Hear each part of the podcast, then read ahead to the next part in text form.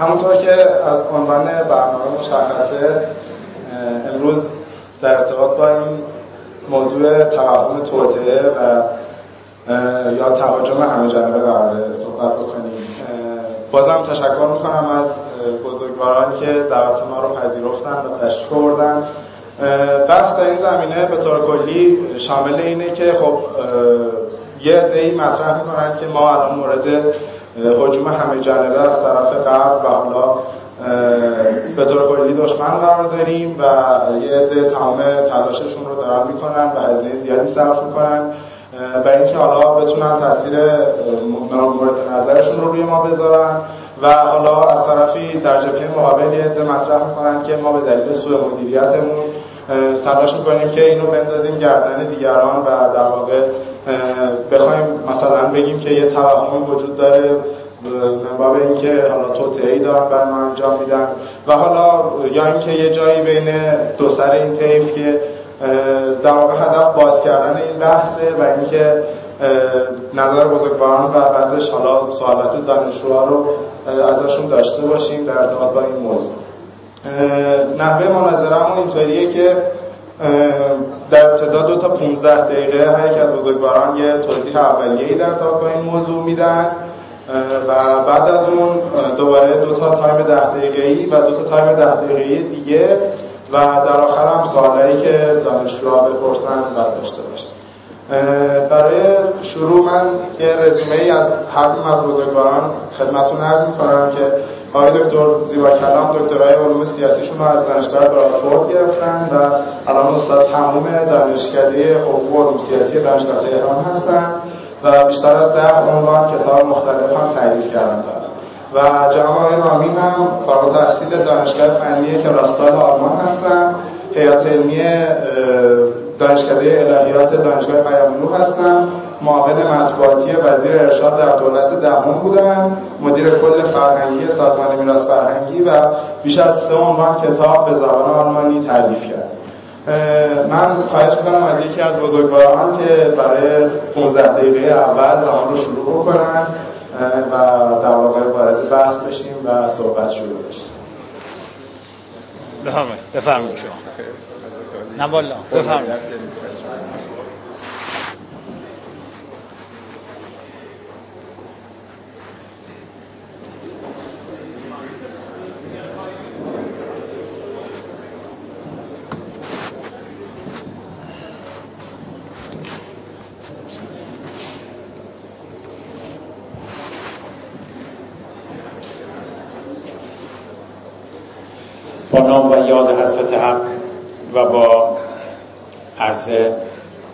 سلام و ادب خدمت همه خواهران و برادران عزیز و ارجمند و تشکر از جامعه اسلامی دانشجویان دانشگاه شریف که تقبل زحمت کردن و دعوت کردن.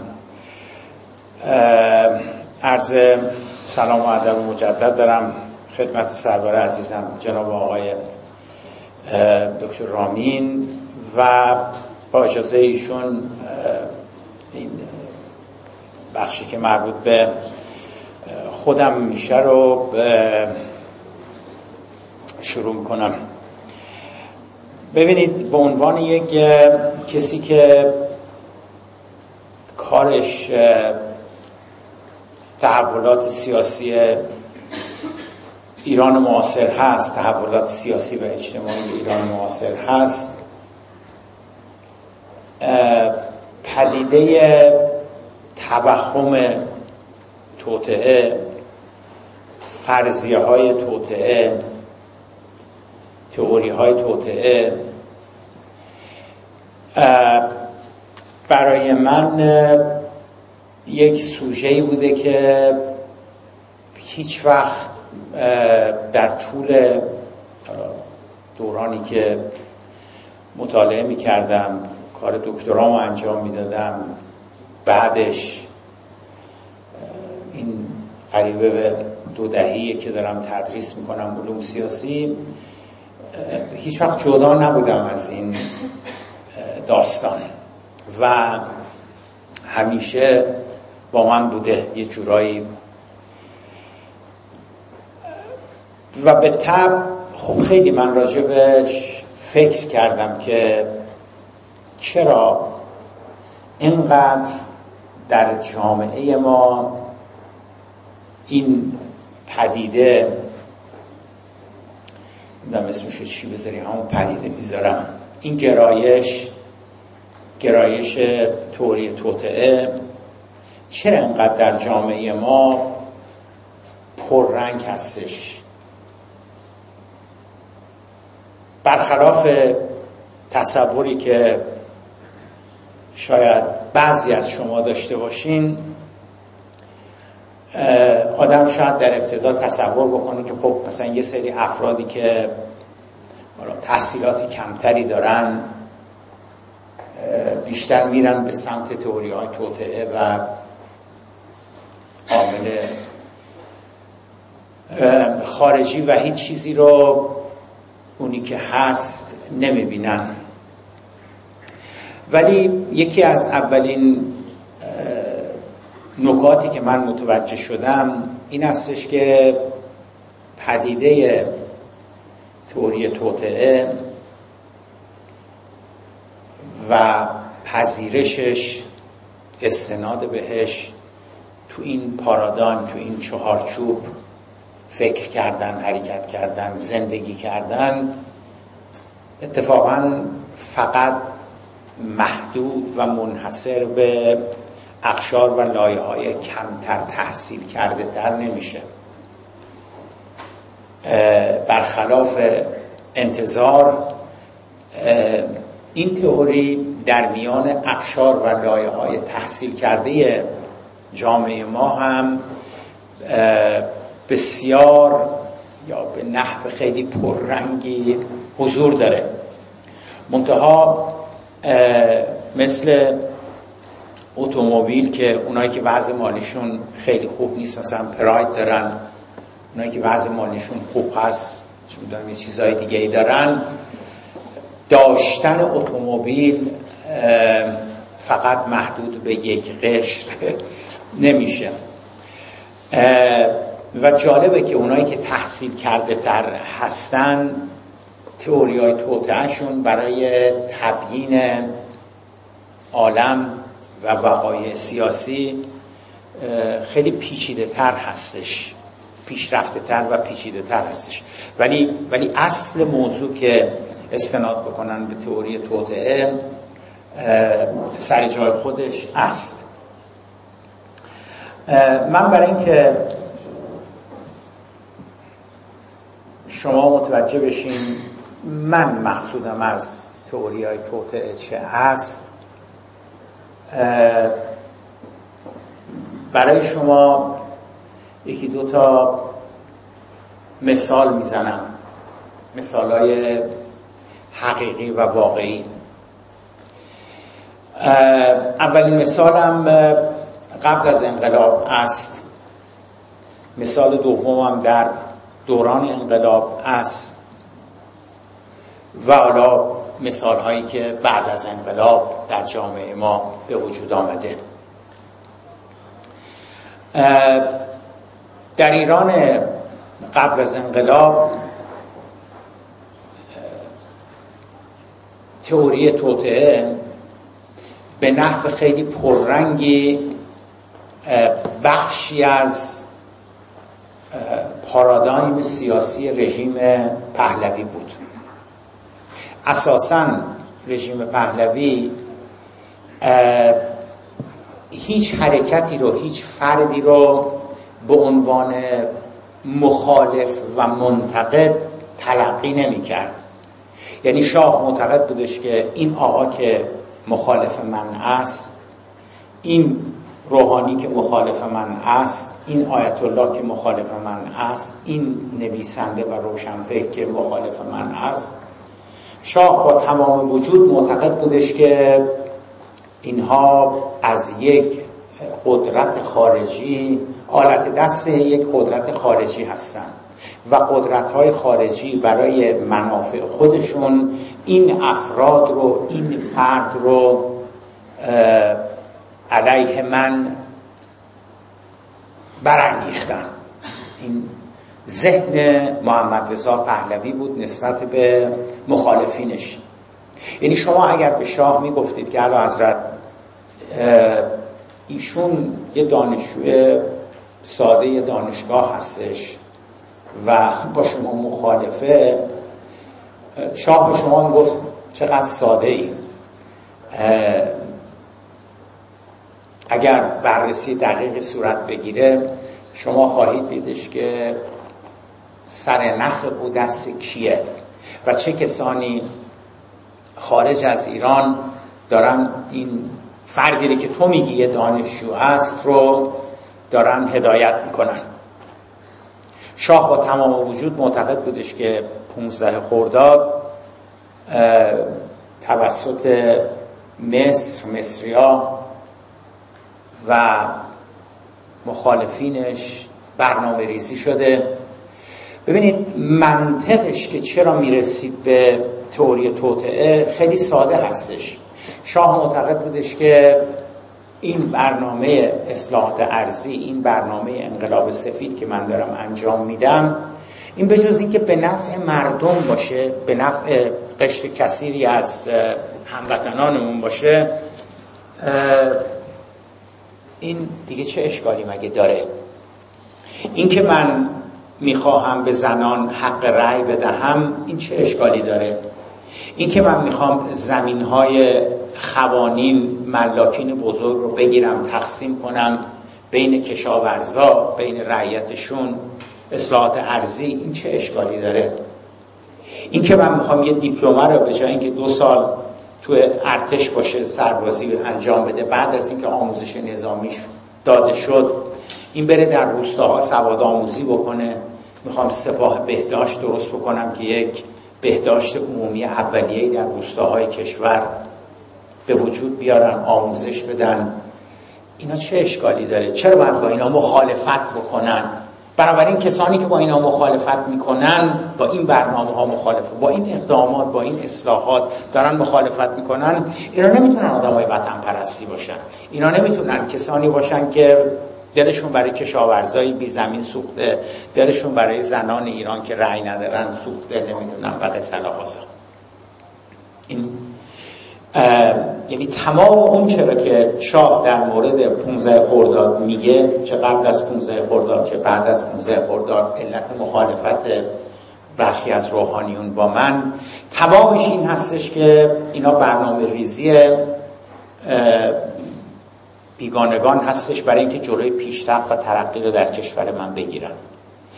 حد دیگه در بهترین حالت میگفتش که ایشون بدونی که خودش بدونه آلت دست اونها قرار گرفته در مخالفت با من. چون من که من که کارم اشکالی نداره. من دارم در جهت خواسته مردم و خدمت به مردم گام برمیدارم اساسا در ایران فکر مخالفت با حکومت یک فکر بعید هستش. چرا؟ چون حکومت ها همواره معتقدن در ایران که ما داریم خدمت می‌کنیم. و ما داریم بهترین سیاست ها رو برای مردم اجرا می‌کنیم برای مملکت اجرا می‌کنیم. بنابراین اگر کسی منتقد ما هست مخالف ما هست این, این, این اقدامات ما رو قبول نداره خب این این, این معلومه که این موضوع این وابسته به بیگانه هستش و قصه این مثال قبل از انقلابم مثال دوران انقلابم این دیگه از از شمس بود. شاه با تمام وجود با تمام وجود در سال 56 و 57 بعد از اینکه در 26 دی 57 از کشور خارج شد.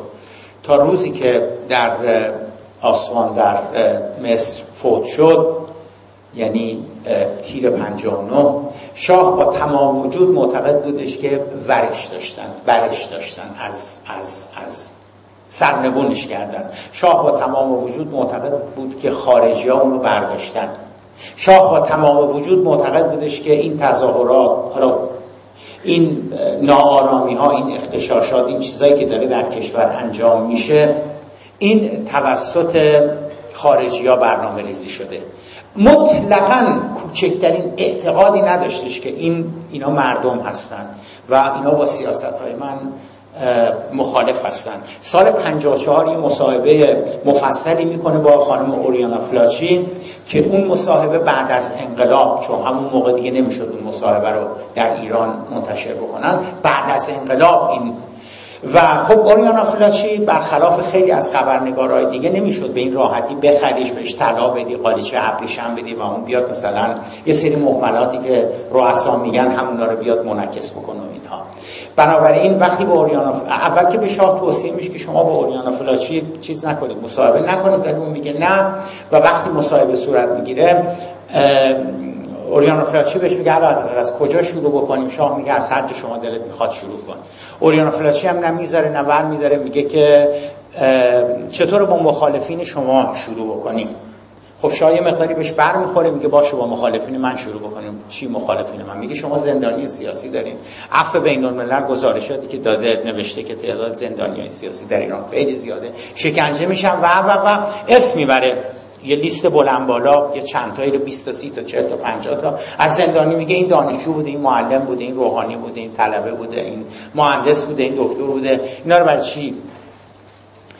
و یه مقداری با شاه بحث و جدل می‌کنم و شاه میگه که اصلا می‌دونی خانم فلاچی اینا رو من می‌ذارم کنار. شما به عنوان یک آدم فهمیده تحصیل کرده خبرنگار شما به من بگو کدام یکی از تصمیمات من غلط بوده؟ کدام یکی از تصمیمات من نادرست بوده؟ بعد فهرست می‌کنه. میگه من برای مملکتم این کار کردم این کار کردم این کار کردم این کار کدوم اینا غلط بوده خانم فلاچی؟ کدوم اینا نادرست بوده؟ اگر یه کسی می‌خواست به ایران خدمت بکنه به جز این کارهایی که من کردم کدومشو اضافه شما می‌تونی به این کارها بکنی؟ بنابراین کسی که اینجوری داره نگاه می‌کنه به خودش به حکومتش به مملکتش اینا شما نمی‌تونی از اون توقع داشته باشی که وقتی با مخالفین و مخالفت ها رو میشه بیاد بگه که خب اینا مردم هستن خداگاه ناخداگاه با تمام وجود سعی می‌کنه که این رو بچسبونتش به و شاه شاه این کارو عملا می‌کنه. یک مصاحبه از شاه چقدر دیگه؟ یک مصاحبه شما از شاه نمی‌تونید پیدا کنید. یک گفتگو شما از شاه نمی‌تونید پیدا بکنید. در سال 56 در سال 57 در سال 58 در سال 59 قبل از فوتش که پذیرفته باشه که این یه پدیده سلامتی هستش یه پدیده معمولی هستش. این این مخالفت ها علیه من راه پیمایی ها تظاهرات. هر کس که می‌رفت پیش شاه در اون ماهای آخر شاه میگم این داستان خمینی چی اینا توی مملکت؟ را انداختن. این جمله شاه اصلا اصلا ضرب شده بود. چه چه خارجی ها می‌رفتن پیش شاه چه ایرانی ها می‌رفتن پیش شاه. اولین سوالی که شاه می‌کرد میگفتش که داستان خمینی چیه اینا توی مملکت را انداختن؟ چرا دارن این کارا رو می‌کنن؟ ببینید این یه بار نمیگه دو بار نمیگه این هم سالیوان میگه آخرین سفیر آمریکا تو خاطراتش میگه. هم سر انتونی پارسونز آخرین سفیر انگلیس میگه که مرتب شاه از ما می‌پرسید که چرا حکومت های شما نظرشون نسبت به من برگشته. چرا علیه من شدن؟ چرا دارن با مخالفین من همکاری می‌کنن؟ و خیلی کسای دیگه. بنابراین تئوری توطعه توهم توطعه اینکه اگر کسی مخالف ما هستش این وابسته به خارج هستش این خواهر برادر این چیز ریشهدار هستش در این مملکت. بنابراین من سعی می‌کنم که حالا تو بخشای دیگر عرایزم بگم که جامعه شناسی این پدیده چیه که اینقدر در ایران این پدیده نیرومنده و هیچ حکومتی قبول نمی‌کنه که مخالف داره و مخالفینشون رو همواره نسبت میدن به قدرت های خارجی ممنونم یه لطفی اگه دوستان بکنن مسیر وسط رو باز بذارن. اگه بقیه خواستن روسن بشینن بتونن این کار رو انجام بدن. بالاخره اون سالن شریف کوچیک و امکانات من زمان رو میسپارم به جناب آقای رامین و بفرمایید. سلام علیکم و رحمت الله. سلام علیکم و رحمت الله. بسم الله الرحمن الرحیم. نظر تشکر کنم سامون شاهدت امام خالی سلام. لذت بردم از اینکه در بدر ورود در مسجد دانشگاه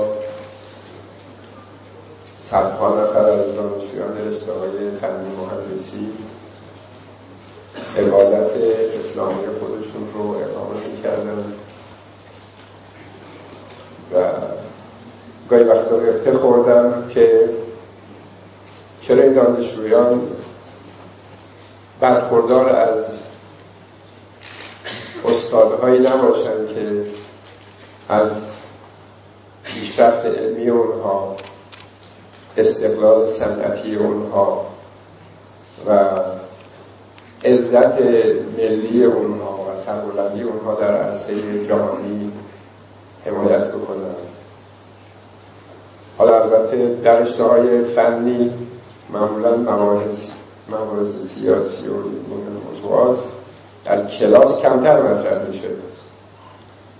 اما به هر حال از همین جلسات عمومی وقتی که فرصت طرح مباحث اسلام سیاسی میشه خب اون نگاهی که ما باید به عنوان مسلمان در نمازمون داشته باشیم اگر در مباحثمون هم مطرح بشه خیلی خوبه. ولی اگر نمازمون رو رو به یک قبله و مباحثمون رو رو به قبله دیگر تنظیم بکنیم یه مقداری کار سخت میشه. چند سالی بود که ما با جناب زیبا کلام عزیز مجالست این چنینی نداشتیم توفیقی است به حال. امیدواریم که مباحثی که از زوایای مختلف چون به حال ایشون یک نگاه و یک زاویه نگاه دارن بنده یک زاویه دیگه ای تجربیات ما با هم خیلی فرق می‌کنه. من فرهنگ و تمدن غرب رو خیلی ملموس دریافت کردم لمس کردم. من زندان های اروپا رو مشاهده کردم. شکنجه ها و آسیب ها رو دیدم که حقوق بشر اونجا معناش چیه. علوم سیاسی هم در غرب تحصیل نکردم. فنی مهندسی تحصیل کردم و دیدم که غربی ها چگونه از رشد یک جوان مسلمان ناراحت میشن. منظورم سیستمشونه. ناراحت میشن ممانعت می‌کنن و سعی می‌کنن علوم و فنون خودشون رو در اختیار دیگران قرار ندن. الا اون علوم انسانی که از قبل اون باید انسان تربیت بکنن برای اینکه در کشورهای خودشون سیستم اونها رو توجیه بکنن.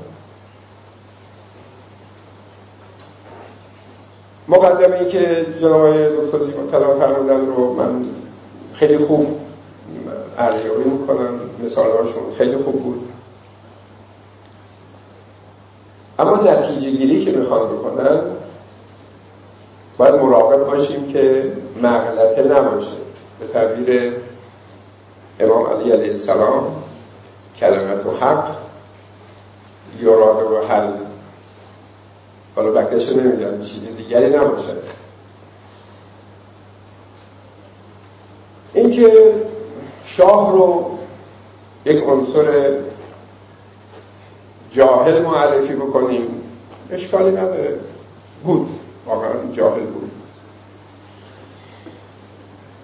حالا اگه بخوام تبرعش بکنیم او خائن نبود. همه جا می‌گفت که من خائن نیستم من آدم خوبی هستم و اینها. تا اینجا من مشکلی ندارم. حالا بالاخره اون دیگه فوت کرده و رفته و پشت سر مردن خوب نیست آدم بد بگیر اما از اون طرف ما بخوایم اربابان او رو تبرئه بکنیم یه مقداری برام سخته. برام واقعا مشکله. از طرف دیگه ما بخوایم بگیم در ایران توهم توته هست. ما یک کشور مثلا واقعگرایی نیستیم علمی فکر نمی کنیم و امثال هم اینا واقعا جای سواله.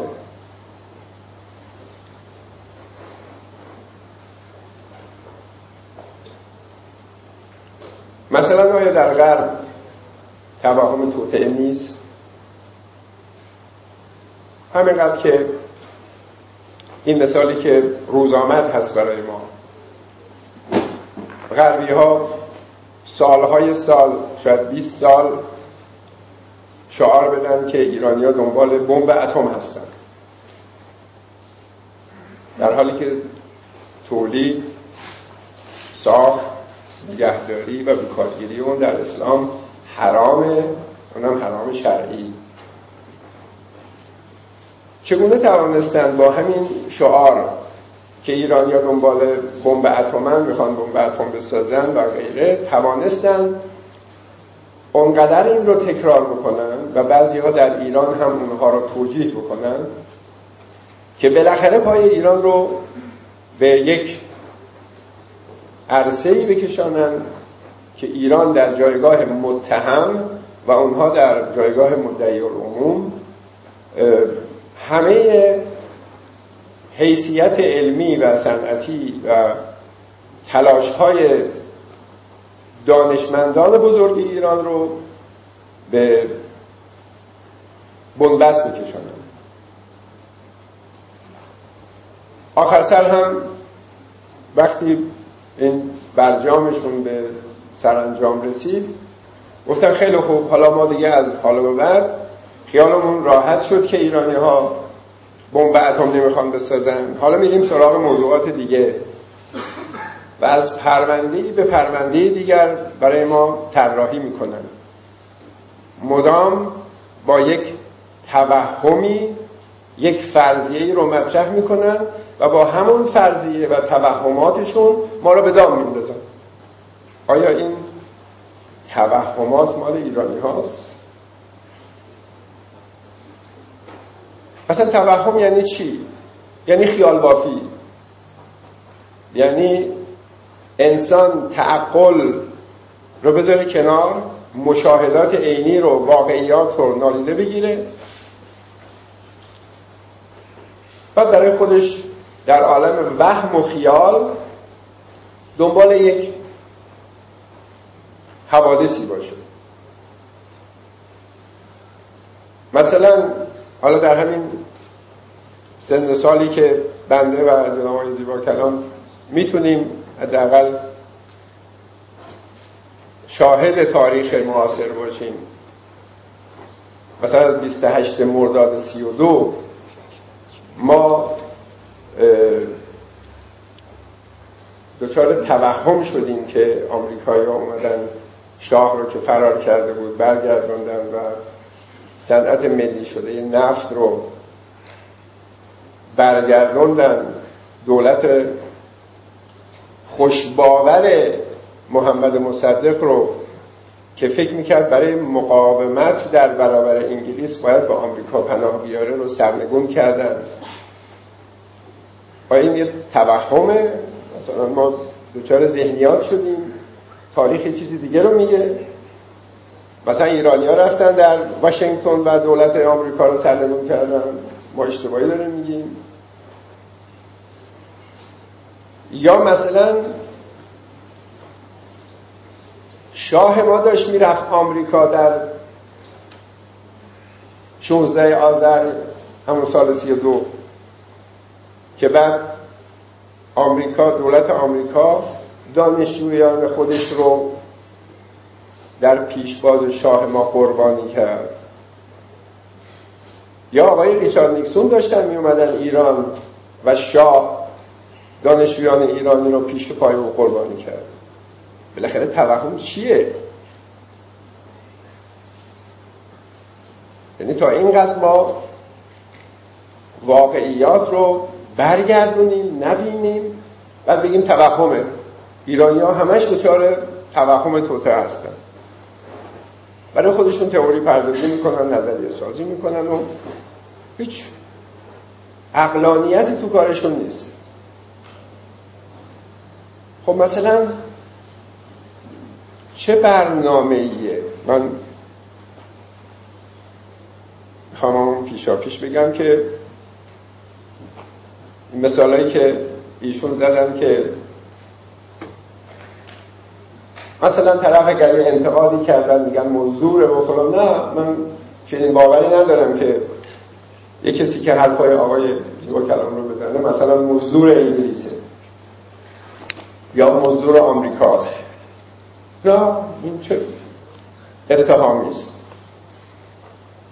اصلا نوع پرورش نیروهای فکری توسط نظام آموزشی غرب در علوم انسانی به خصوص علوم سیاسی. بگونه این نیست که نیاز به مزدوری باشه. یعنی پول بدن برای چی پول بدن ذهن رو خریدن ذهن رو در اختیار گرفتن ساختن.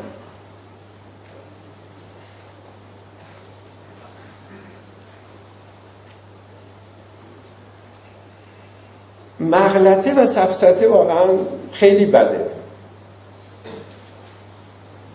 من دلم می‌خواد یه مقداری راجع به عملکرد آمریکا و انگلیس و حتی اسرائیل در ایران دانشجوهای ما بیشتر اطلاعات کسب بکنن از این جلسات و اگر نه درخواست بنده از آقای زیبا کلام اینه که بفرمایند مثلا در طول این 20 سال گذشته که ایشون استاد دانشگاه بودن و صدها نفر نیروی سیاسی رو تربیت کردن.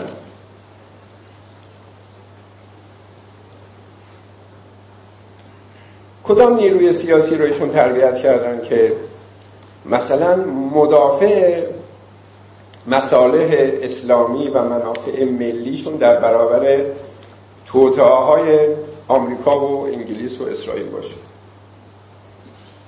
مثلا یا اینکه بگید نه اصلا آمریکا و انگلیس و اسرائیل توی این 20 سال گذشته اصلا توطئه‌ای علیه ما نداشتن. مثلا توی 37 سال انقلاب اونها نه مقاومت کردن برای در برابر قیام ملت ایران. نه شاه رو به کشتن بیش از 60 هزار انسان وادار کردن نه قبل از اون ده ها هزار نفر رو در زندان ها کشتن و زندانی کردن.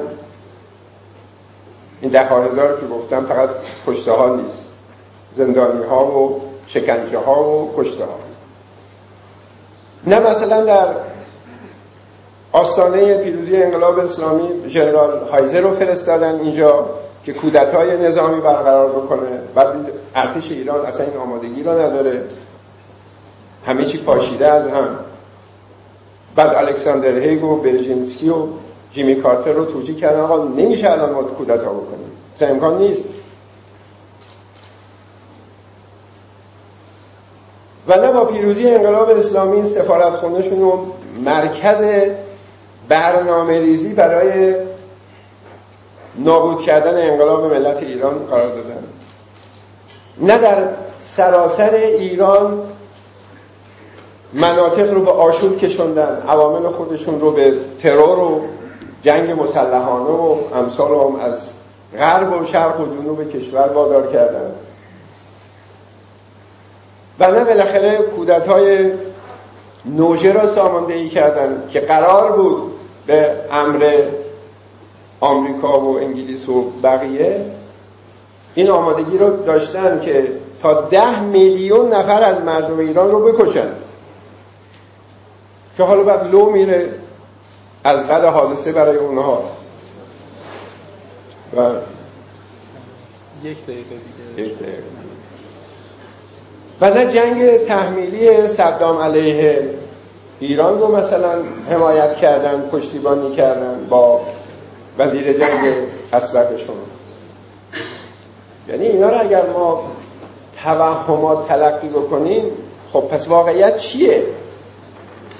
اگر احیانا یک ایرانی بخواد این واقعیات زمان معاصرش رو حالا قبلش رو دیگه نمی‌دونیم اگر بخواد واقعا مورد سوال قرار بده و استقلال علمی صنعتی اقتصادی ملی فرهنگی سیاسی خودش رو بخواد حفظ کنه چیکار باید بکنه در مقابل که توهم توطعه نداشته باشه؟ یعنی صدها مراکز تحقیقاتی پژوهشی برای براندازی نظام ملت ایران توسط اروپا و آمریکا و اسرائیل یک توهمه. یا اینکه ما مثلا دنبال کودتا در انگلیس و آمریکا هستیم.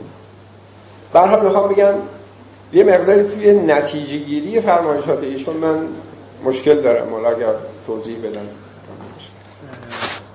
من یه دور دیگه خواهش می‌کنم از بچه هایی که این وسط نشستن تشریف بیان روی سن که اون کسایی که نتونستن بیان داخلم بتونن بیان یا حداقل یه مسیری رو باز کنن که افراد از اون انتها بتونن بیان بشینن روی سن.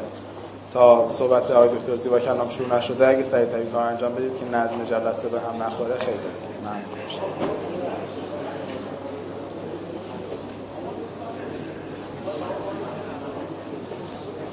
خیلی خوب. آقای چیکار کنیم؟ ادامه بدیم یا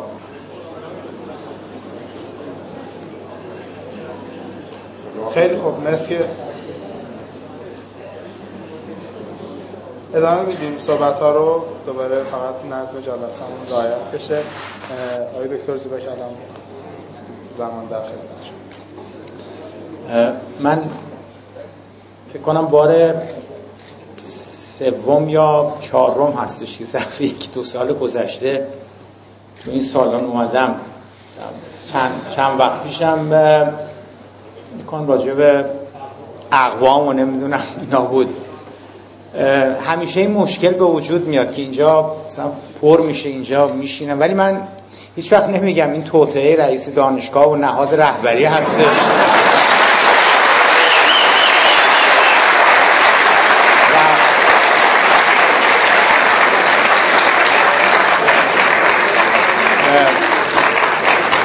چون دقیقا همیشه این داستان اتفاق میفته که وسط برنامه مثلا مجری باید بگه که اینا برن اون ور اونا بیان این ور. راه باز کنیم بیان اینجا بشینیم. اینا نمی‌دونم مثلا این دانشگاه و این بزرگی مثلا نمی‌شد یه سالن دیگه پیدا کنن یه اتاق دیگه جای دیگه که یه خدا این بزرگتر باشه اینا.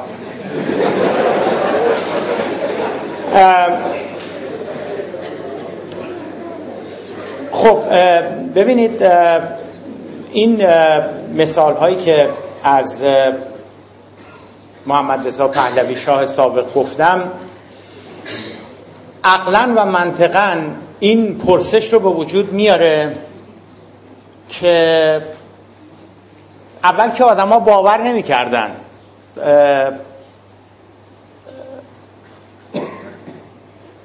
در خاطرات خودشون هم پارسونس هم سولیوان هم باز میگم دیگرانی که تو اون دوران انقلاب شاه رو ملاقات می‌کنن باور نمی‌کردن که شاه یه همچین نگاهی داره یه همچین نظری داره که آمریکا و انگلیس به دنبال این هستن که او رو بردارن. یکی از جالبترین آثاری که ما تو این زمینه داریم خاطرات آقای پارسونز هستش سر انتونی پارسونز که آخرین سفیر انگلستان هستش در در ایران شاهنشاهی ایران قبل از انقلاب. بعد یه جایی این کتاب هستش که واقعا آدم رو تکون میده آدم وقتی اون بخش کتاب رو می‌خونه. مال سیزده آبان هستش. خب سیزده آبان تهران عملا منفجر شد دیگه با اون تیراندازی که صبح جلوی دانشگاه شد و یه تعدادی از دانش آموزا که میمدن برن تو دانشگاه تظاهرات بکنن کشته شدن اینا و مردم دیگه خون جلو چشمشون گرفته بود و به هر کجا که می‌رسید حمله می‌کردن. از جمله به سفارت انگلیس یکی از جاهایی که مورد حمله قرار می‌گیره اون روز 13 آبان سفارت همین سفارت انگلیس تو خیابون فردوسی. حمله می‌کنن و خب دیگه اون روز دیگه در تهران دیگه تظاهرات بوده و نمی‌دونم نمی‌شد شما انتظار داشته باشید که حالا پلیس بیاد نمی‌دونم نیروهای ضد شورش بیان نظرن مردم حمله کنن به سفارت انگلیس. آتش نشانی بیاد اینها و خود اعضای سفارت با شن و نمی‌دونم اینها چون کوکتل مونوتوف پرت می‌کنن و بخشی از سفارت آتیش می‌گیرن. این ساختمون جدیدشون که مشرف بر خیابان فردوسی هستش.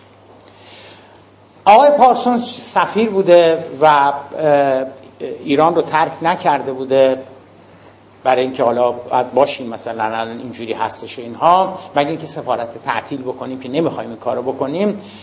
ایشون حاضر نمیشه که بره از ایران و میمونه.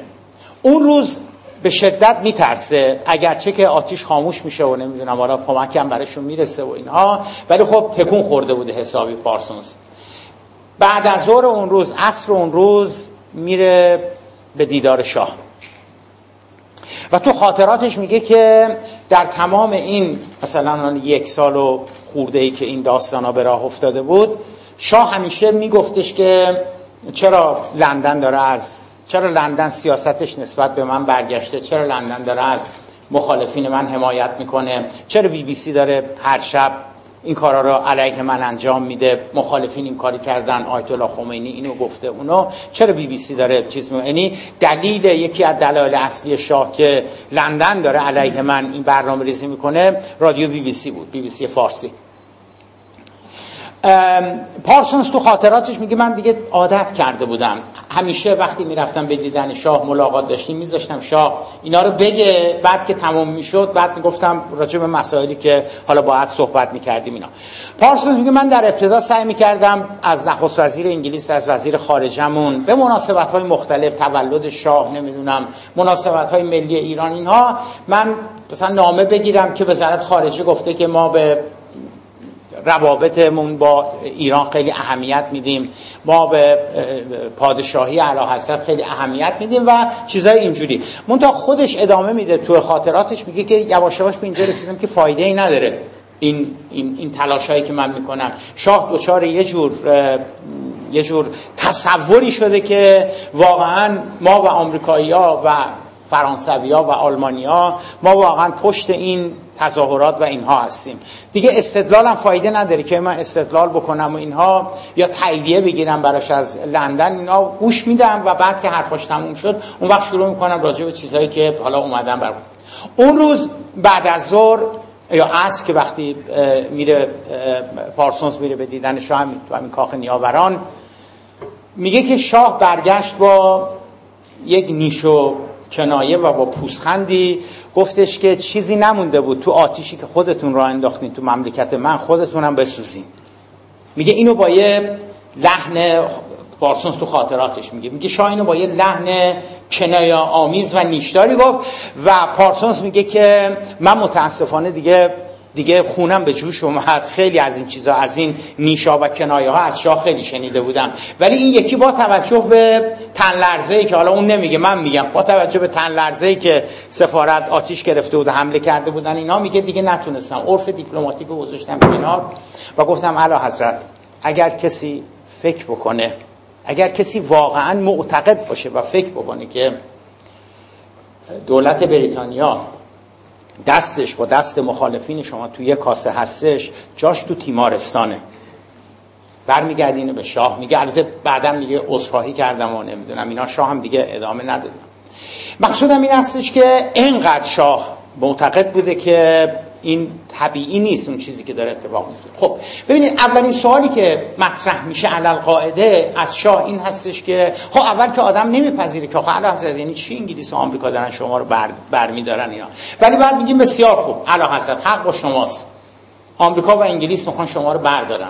غرب می‌خواد شما رو برداره. میشه بگیم واسه چی؟ دیوونه که نیستن که. انگیزشون چیه؟ برای چی می‌خوان شما رو بردارن؟ مشکلشون با شما چیه؟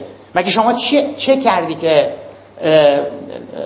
واشنگتن و لندن تصمیم گرفتن شما رو بردارن. وقت می‌دونید چیه دوستان عزیز من می‌دونید چی جالبه؟ شاه کلی به شما جواب میده. یعنی شاه آدم مالی خولیا نبوده دیوانه نبوده روانی نبوده که همینجوری فکر کنه برای خودش که آمریکا و انگلیس پشت مخالفین من هستن.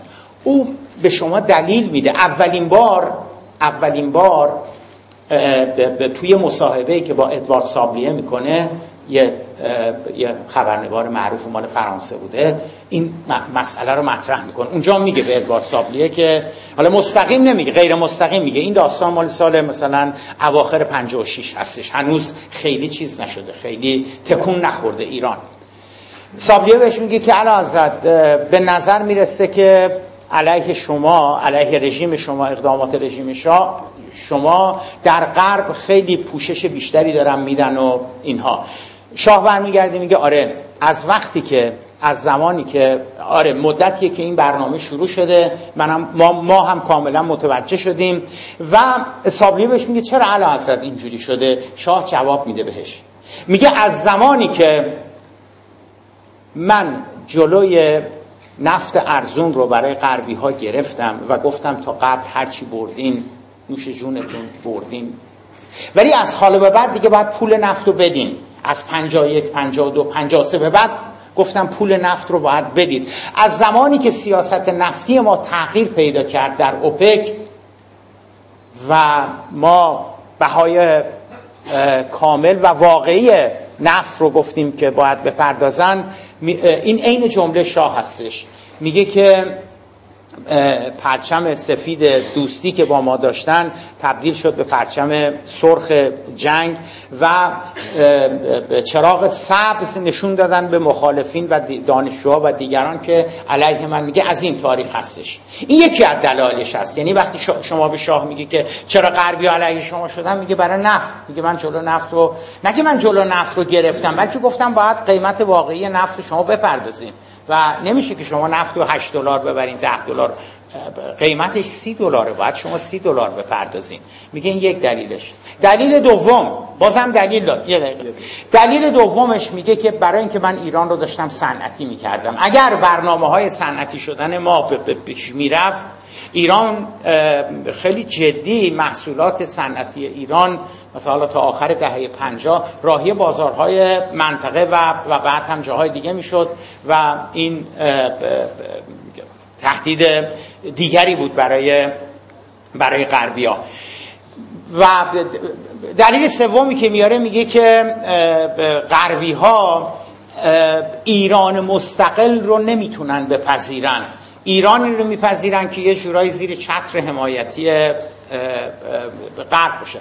دلایل زیادی برای خودش میاره. حالا دوستانی که علاقه من هستن و اینا رو توی کتاب مقدمه برای انقلاب اسلامی اوردم دلایل زیادی میاره. این اینجوری نبوده که همینجوری مثلا بگه که چرا غربی ها می‌خوان منو بردارن. منتها سوالی که میمونه که حالا تو دور بعدی عرازم بشم سوالی که میمونه این هستش که خیلی خب حالا به هر دلیلی در ایران فرهنگ یا گفتمان یا پارادایم توهم توطعه به شدت رواج داره. حالا تا 22 بهمن 57 چه دلیلی چه دلایلی بوده است که در این 37 سال این فرهنگ همچنان با ما ادامه پیدا کرده و رسیده به اینجایی که امروز فروردین 95 هستیم. این این بخش بعدی عرایزم خواهد بود. خیلی ممنونم جناب ولی باز هم من از مثال هایی که باز از مثال هایی که دکتر فرمودن استفاده کردیم و مثال ها خوبه. غرض چیز حالا بعدا میفرمایم اگه مشابه سازی باشه که بگیم مثلا شاه اینجوری بود اونجوری بود که بعد در ذهن من مخاطب بیاد خب پس الان یعنی حکومت جمهوری اسلامی هم اینجوری داره فکر می‌کنه. نه میگم اگر اگر. من نگفتم آقای دکتر رامی شما خودت داری بله.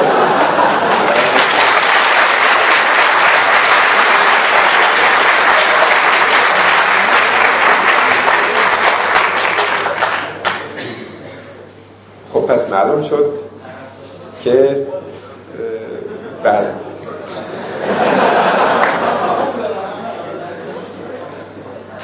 اگر فرض رو برای بگیریم که ایشون می‌خواد بگه که شاه اشتباه می‌کرد. این یک تحلیل پیدا می‌کنیم اگر فرض رو برای بگیریم که نه با این مسائلی که شاه گفته و مالی خولیایی هم نبوده پرت و هم نمی‌گفته. معناش این میشه که بدون اراده انگلیس و آمریکا همونجوری که شاه گفته و هیچ اتفاقی نمیفته انگلیس و آمریکا همه کارن و تصمیم بگیرن پرچم سفید رو میارن پایین پرچم قرمز رو می‌برن بالا و مثلا همسالا باید ببینیم نتیجه چی می‌خواد بشه. حالا ما که دانشجوی علوم سیاسی هم نیستیم ایشون استاد تمام باید حالا این رو برای ما در واقع تکمیل بکنن در قسمت بعدی که ببینیم می‌خوان چی نتیجه بگیرن. واقعیت اینه که شاه هم درست می‌گفت هم غلط.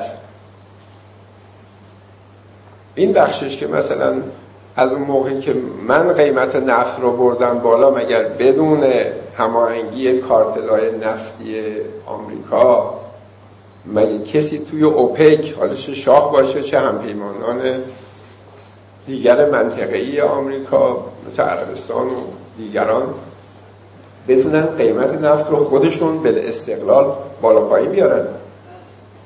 این قسمت اگر گفته نشود وقت اطلاعات درست منتقل نمیشه.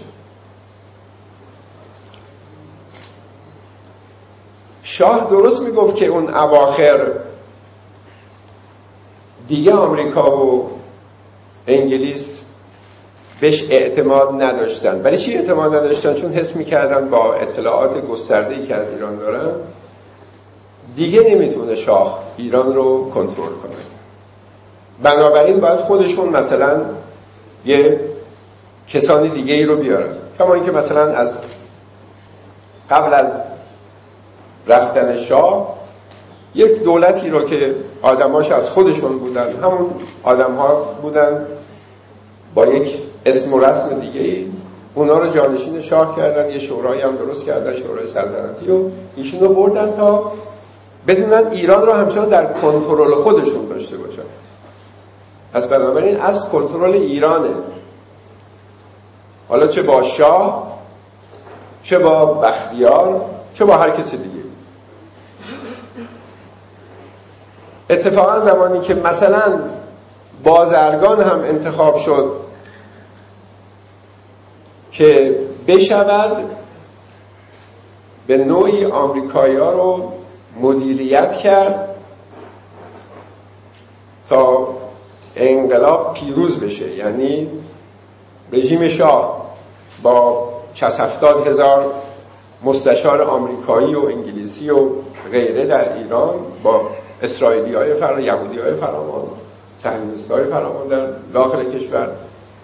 ارتشی که همچنان در اختیار اونها بود و دولتی که در اختیار اونها بود و سایر نهادهای حکومتی بشود بدون خونریزی و کشتار صدها هزار یا میلیون ها ایرانی انقلاب رو پیروزی برسونن در واقع ایران رو از چنگال آمریکا و انگلیس و اسرائیل در بیارن با همون دولت بازرگان شما می‌بینید که برخی کارها رو انجام دادن ولی در یک بزنگاهی مثل سیزده آبان آقای بازرگان مجبور به استعفا شد. این که دیگه در اختیار نبود. از اینجا و بعد حوادث به گونه دیگه شکل می‌گیره. آمریکایی و انگلیسی و اسرائیل یک مرتبه احساس می‌کنن ایران رو از دست دادن.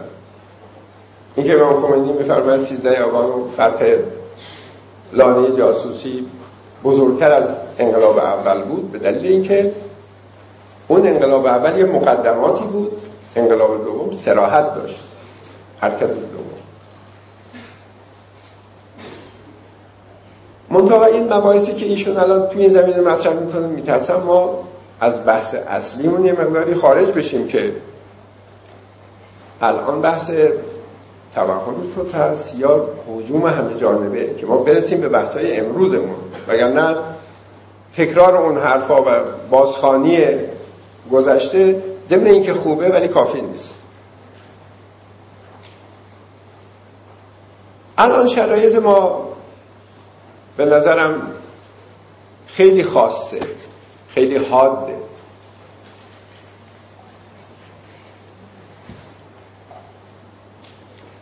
علتش هم اینه که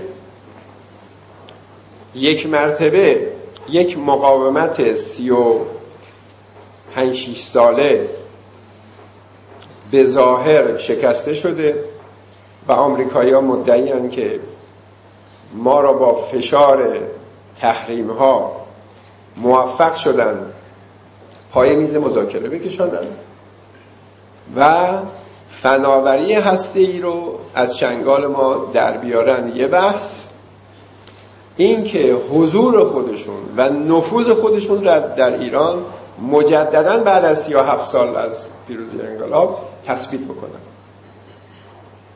بحث الان اینه.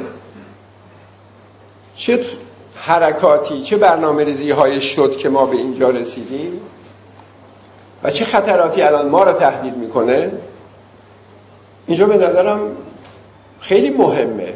از خاطرگویی چون بالاخره بعضیا بیشتر به خاطرگویی علاقه مندن آقایان خاطره و ولی واقعیت اینه که الان ما داریم همه اون چیزهایی رو که از 37 سال پیش به دست آورده بودیم اون آزادی عمل در داخل کشور خودمون رو هم داریم از دست میدیم. خب حالا اینا این حوادث توسط مزدوران آمریکا و انگلیس داره انجام می‌گیره. عوامل فراماسیون هم چی هن؟ بنده معتقد نیستم که اینها مزدور باشن جاسوس باشن یا عوامل فراماسیونری باشن همونجوری که امام خامنه ای فرمودن در مورد در یک موردی افراد ممکنه یا جاهل باشن یا خائن. اما جاسوس نیستن. اما مزدور نیستن پولی نمی‌گیرن. برای منافع خودشون البته خیلی اهمیت قائلن. ولی به هر حال دارن کارشون انجام میدن.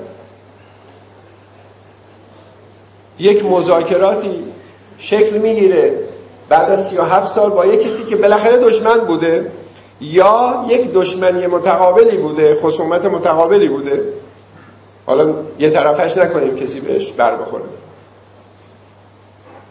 خصومت و اداوت متقابل بوده. حالا ما می‌خوایم یه مذاکره بکنیم. اگر با آدم های به صلاح وارد این میدان بشیم بدون مقدمه بدون اینکه مثلا دولت ما زمینه داخلی رو فراهم بکنه کارهای ملیش رو پیش ببره و یک انسجام داخلی رو فراهم بکنه بعد با اقتدار وارد مذاکره بشه بهتره. یا اینکه مثلا با یک خودناواوری و با یک احساس یا اظهار حقارت وقیهانه به تحقیر مردم بپردازن به تحقیر ظرفیت های ملی بپردازن و شروع کنن به به اصطلاح ارضا و تأمین تمنیات طرف مذاکره کننده. یه دقیقه. اول از همه مثلا بیان بگن که آقا ما آمدیم که خدا رو بذاریم کنار بریم سراغ کت خدا. کلید مملکت رو از ملت گرفتیم می‌خوایم بدیم و مشکلاتمون رو حل کنیم. یا اینکه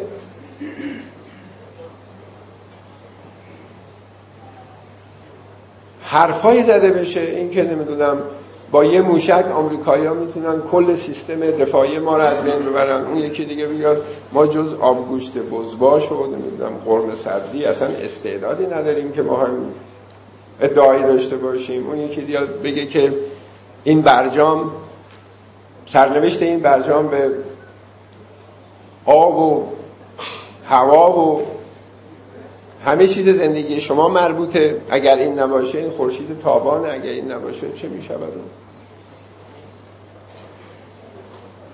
به نظرم می‌رسه که بحث باید اینجا روشن بشه که ما الان در حال یک حجوم همه جانبه از خارج و از داخل.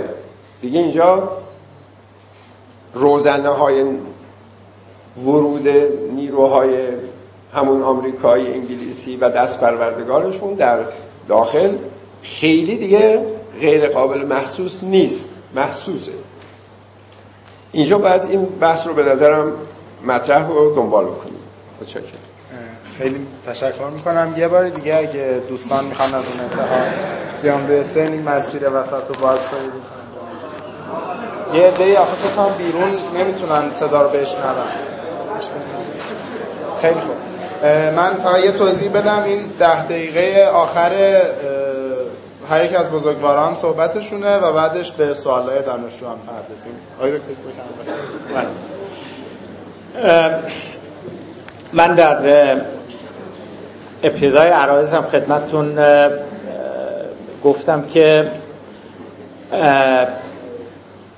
توهم توطعه باور به اینکه پدیده های سیاسی اینی که ما می‌بینیم نیستن. یعنی اصلا اگه ما خواسته باشیم تئوری توطعه رو تعریف بکنیم در ساده ترین شکلش میشه گفتش که اون چه که شما به عنوان کنش های سیاسی واکنش های سیاسی دارید می‌بینید ظاهر اون تحولات هست. اینا توسط یک نیروهایی توسط یک عواملی توسط یک قدرتهایی که خودشون رو نشون نمیدن پشت پرده اینها برنامه ریزی شده. ببینید اگر که شما دقت بکنید می‌بینید که این فرهنگ این فرهنگی که این چیزهایی که ما داریم می‌بینیم ظاهر هستش. این ظاهر رو باید بذاریم کنار و لایه های تحتانیش هستش که توسط بازیگران اصلی قدرت های اصلی سر رو دارن.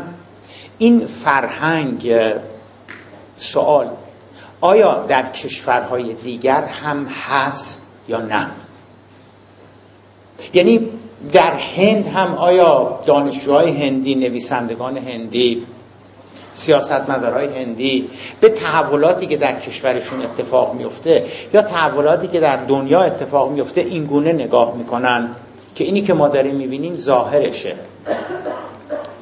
کنهش یه چیزهای دیگری هستش که نهایتا مثلا می‌رسه به فراماسونا می‌رسه به سهیونیستا می‌رسه به شرکت های چند ملیتی می‌رسه به آمریکا می‌رسه مثلا به دست های پنهان اینا.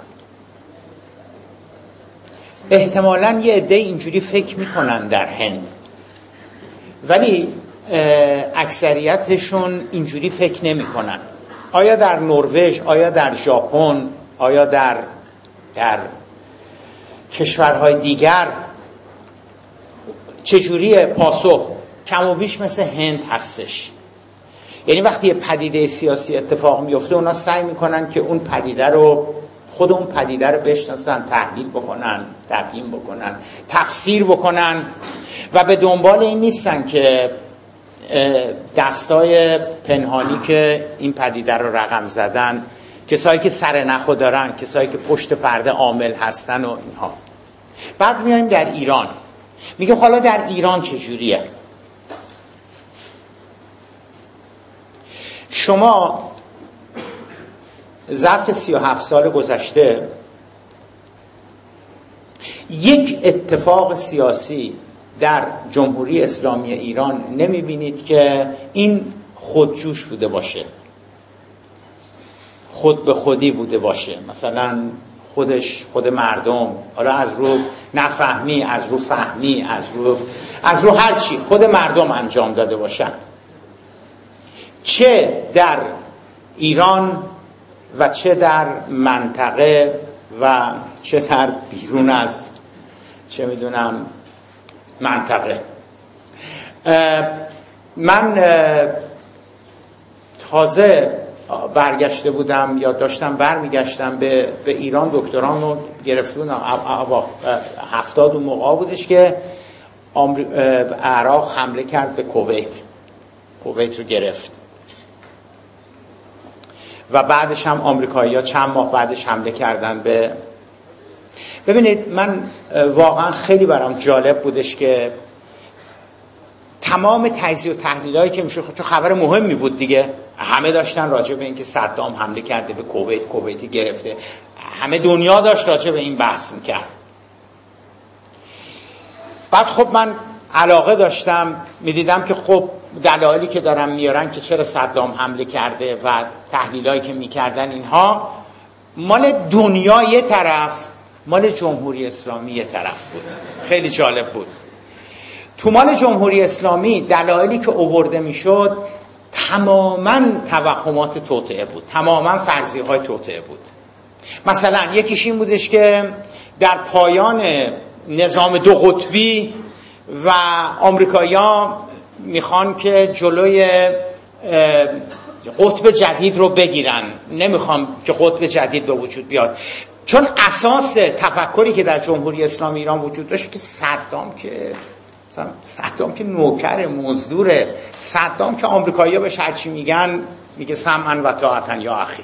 بهش میگن به ایران حمله کن سمعن و طاعتن بهش میگن به کویت حمله کن. صدام که خودش یعنی تئوریایی که در ایران تولید می‌شد از اینجا شروع می‌شد که صدام مزدور صدام نوکر آمریکاست به صدام میگن برو به ایران حمله کن میگه چشم حالا بهش گفتم برو به کویت.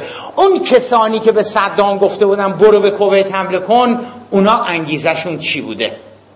وقت رئیس مجلس تجزیه و تحلیل می‌کرد اساتید دانشگاه تهران تجزیه و تحلیل می‌کردن. جامعه اسلامی دانشجویان دانشگاه شریف تجزیه و تحلیل می‌کردن. امام جمعه موقت تهران تجزیه و تحلیل می‌کرد. تو صدا و سیما میمدن.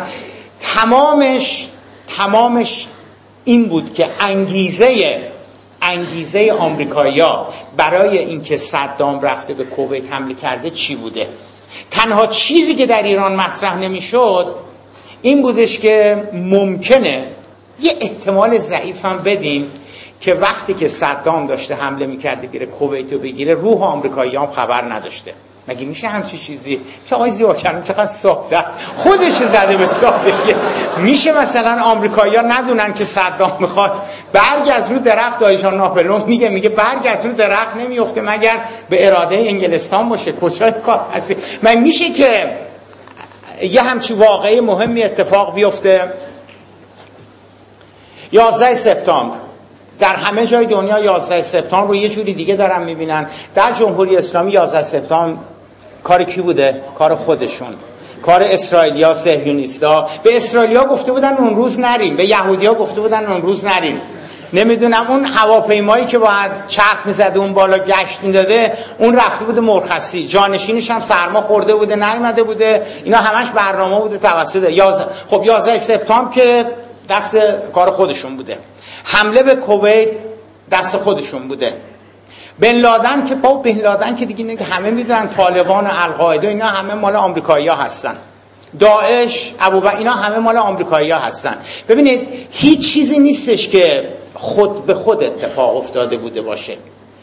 هر چیزی که اتفاق می افتد اگر اگر خلاف تصورات جمهوری اسلامی باشه این برنامه است توسط غربی ها اگر که موافق طبع جمهوری اسلامی باشه موافق چارچوبای فکری جمهوری اسلامی باشه خروش مردم تحت تاثیر انقلاب اسلامی و جمهوری اسلامی ایران باعث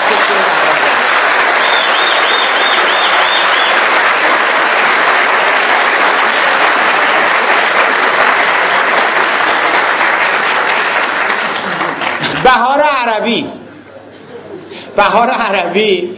تا وقتی که داشت می‌رفت جلو تحت تاثیر انقلاب اسلامی بود.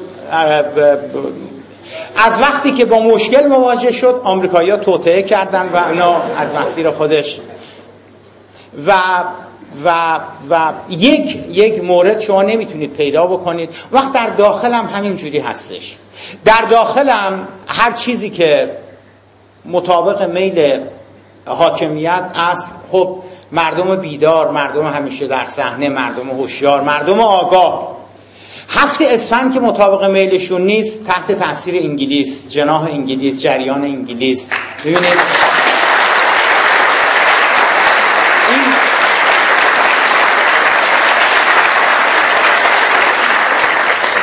این مشکل این مشکل وجود داره. منتها منتها خر برادر کف نزنیم. این فقط حکومت نیست.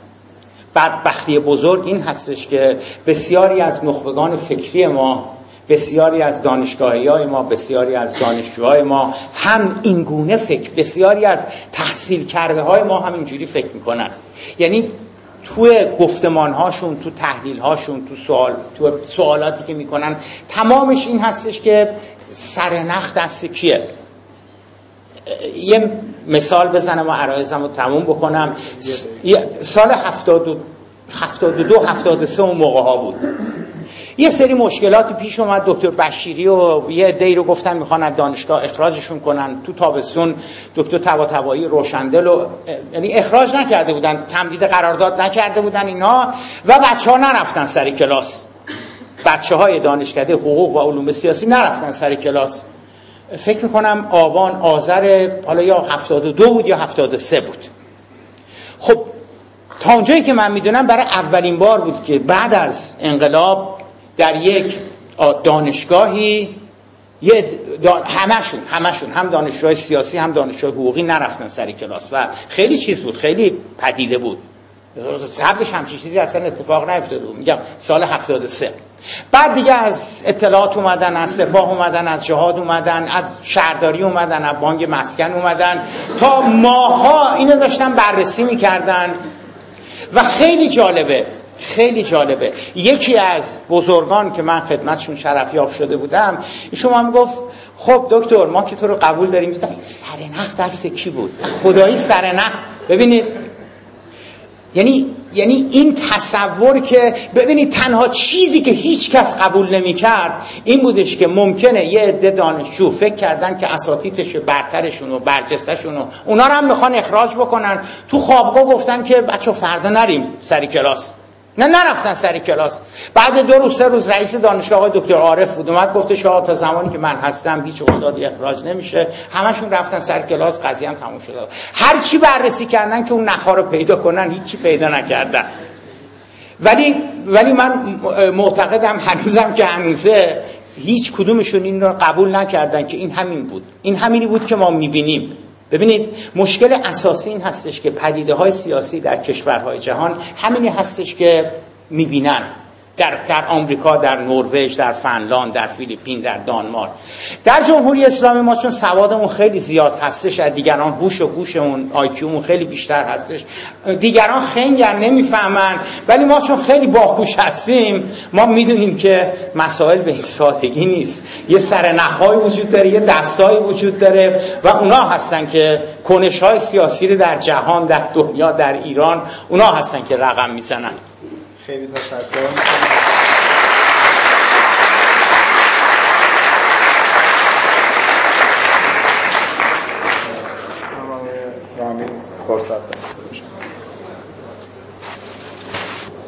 این آخرین فرصت چیز بله بله. ده دقیقه آخر و بعدش سوالات من یه نگاهی می‌کردم نه اونایی که به عرایز حقیر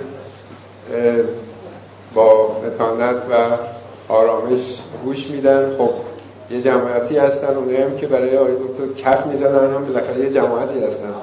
منتها صدای اونایی که آرام نشستن کمتر شنیده میشه تا کف می‌زنن.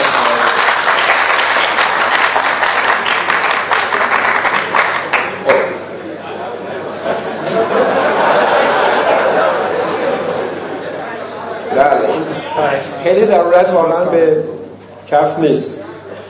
بحث بر سر اینه که ما در یک فضای قرار نگیریم که وقتی به ذهنمون مراجعه بکنیم ایرانی تحقیر شده باشه تمسخر شده باشه احساس عقب مندگی داشته باشه بعد غربی اما آمریکایی انگلیسی و بقیه دوستانشون همه خیلی با کلاس خیلی فهمیده خیلی خوب و عالی. این نوع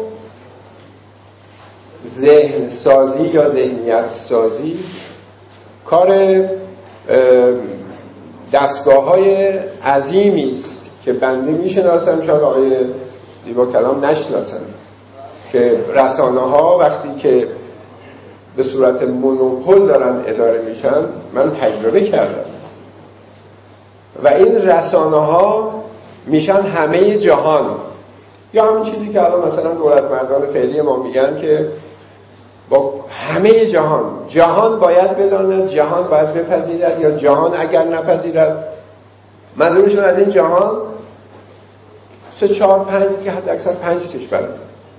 اما این پنج کشور در مقابل اون دیویست کشور یا 195 کشور دیگه اینا میشن ارباب اینا میشن کت خداها یا کت خدازاده ها و بقیه هم هیچ این ذهنیت ذهنیتی است که نمی شود گفت اون انگلیسی ها مخالف این ذهنیت هم. دیگه انصافا نمیشه گفت اگر خود انگلیسی ها می‌خواستن آدمی رو بفرستن در ایران که این ذهنیت ها رو به وجود بیاورد. یا یه ذهنیتی که مناسب حال اونها باشه چه ذهنیتی بود؟ این یک برداشت منطقی است. اگر فرض رو ایشون بران می‌گیرن که اصلا آمریکایی ها و انگلیسی ها نه مراکز مطالعاتی در کشورهای جهان دارن. نه جریان سازی و آدم سازی می‌کنن نه شبکه سازی می‌کنن نه تبلیغات گسترده رسانه, ها، رسانه های همگرا و به زبان هر ملت دارن. و نه هزینه های سنگینی می‌کنن برای اینکه مثلا این رسانه ها بر ذهن ها مسلط بشه. خب این خلاف واقعه. از یک اندیشمند که هیچ از یک فرد عادی هم بعید به نظر بیاد که مثلا اینجوری قصه سازی بکنه قصه پردازی بکنه. آمریکا و اروپا هم مراکز مطالعاتی دارن هم آدم ها رو می‌برن و میارن خرج می‌کنن. رسانه های بسیار پرهزینه ای دارن. کسی که مثلا یک روزنامه رو بخواد راه بندازه با ده هزار تیراژ می‌دونه چقدر هزینه داره. کسی که می‌خواد یک رادیو رو تأسیس کنه یک تلویزیون رو یک شبکه ماهواره ای رو می‌دونه چقدر باید هزینه بکنه. حالا اینا که ده ها و صدها شبکه رو در اختیار می‌گیرن و زوم می‌کنن فوکوس می‌کنن روی یک ملتی روی یک جامعه روی یک قشری. خب برنامه باید روش فکر شده باشه. ما همه اینا رو نبینیم مسخره بکنیم با مزاح و شوخی و فکاهی و تحقیر مردم خودمون. بعد مقایسه با یک عرض کردم چیزهایی که حتما یک بخشش واقعیته. اونها رو بعد مصداق بگیریم برای اینکه بخوایم اون ذهنیت خودمون رو بسازیم. این شیوه شیوه حداقل من از رسانه های غربی اینو خیلی تجربه کردم.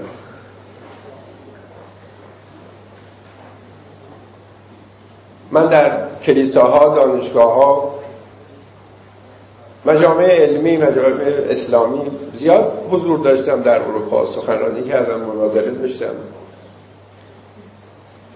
اما مثلا فرض کنید اگه بخوام یه مقایسه بکنم در داخل و در خارج من یک مناظره سه ساعت و نیمه داشتم با پروفسور اودو اشتنباخ رئیس دانشگاه شرقشناسی آلمان دانشکده شرقشناسی آلمان که در هامبورگ هست. و حدود 800 نفر هم مسلمان و مسیحی اونجا بودن. سال 82 1382 بحث باره رهبری در آینده جهان بود. ایشون می‌خواست بگه با همین سیستم دموکراسی که ما داریم رهبری در آینده جهان شکل خواهد گرفت. بنده عقیده دیگه داشتم که اونو مقصود مطرح کردم. آخر سر ایشون یه مزاحی کردن. گفتن هر وقت من با این آیه دکتر رامین مناظره می‌کنم تا دو هفته معده درد می‌گیرم. بعد گفتیم چرا؟ او برای اینکه شما یک چیزایی از جامعه خود ما می‌دونیم که این رسانه های ما مطرح نمی‌کنن و شما یه آدم خطرسازی میشید.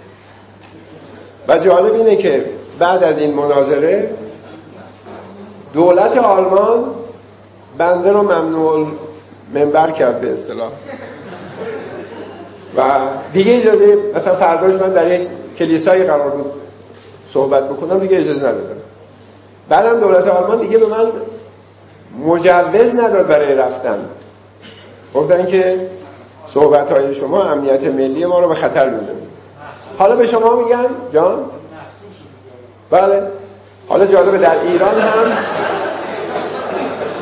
در ایران هم مثلا خیلی از رؤسای دانشگاه ها با حضور من در دانشگاه خیلی مخالفن. خیلی. حالا اینکه رئیس این دانشگاه کی بوده که جرأت داشته مثلا ما رو راه داده در خدمت شما. برسیم. خیلی لطف کرده.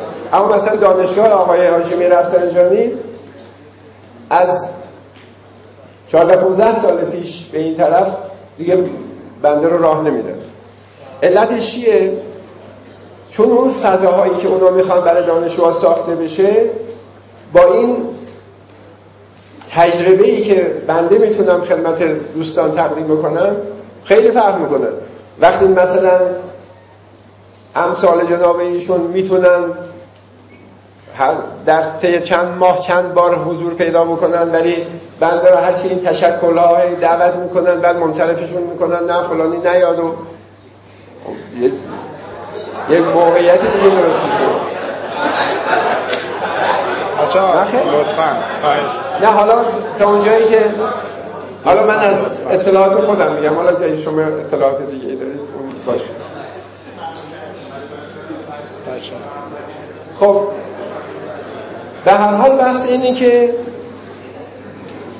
اگر یک استاد دانشگاه در خود غرب بخواهد فرق نمی‌کنه در یک کشور اروپایی باشه یا در آمریکا و کانادا هر دیگه یک استادی بخواد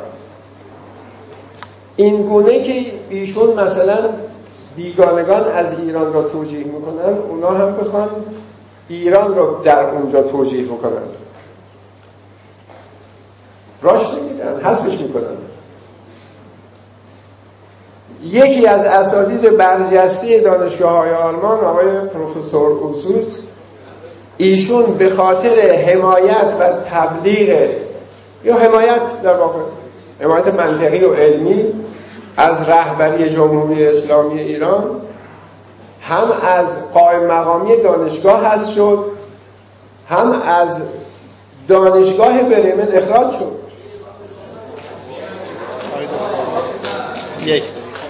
خب. یعنی اگر این میدانی که واقعا جمهوری اسلامی جوری باز کرده خوبه برای شناسایی افراد و اینکه ببینن کی چی فکر می‌کنه چی کار داره می‌کنه اشکالی نداره. برای که این آزادی بیانی که در همین کشور ما هست واقعا بی‌نظیره. اگر مثلا آقای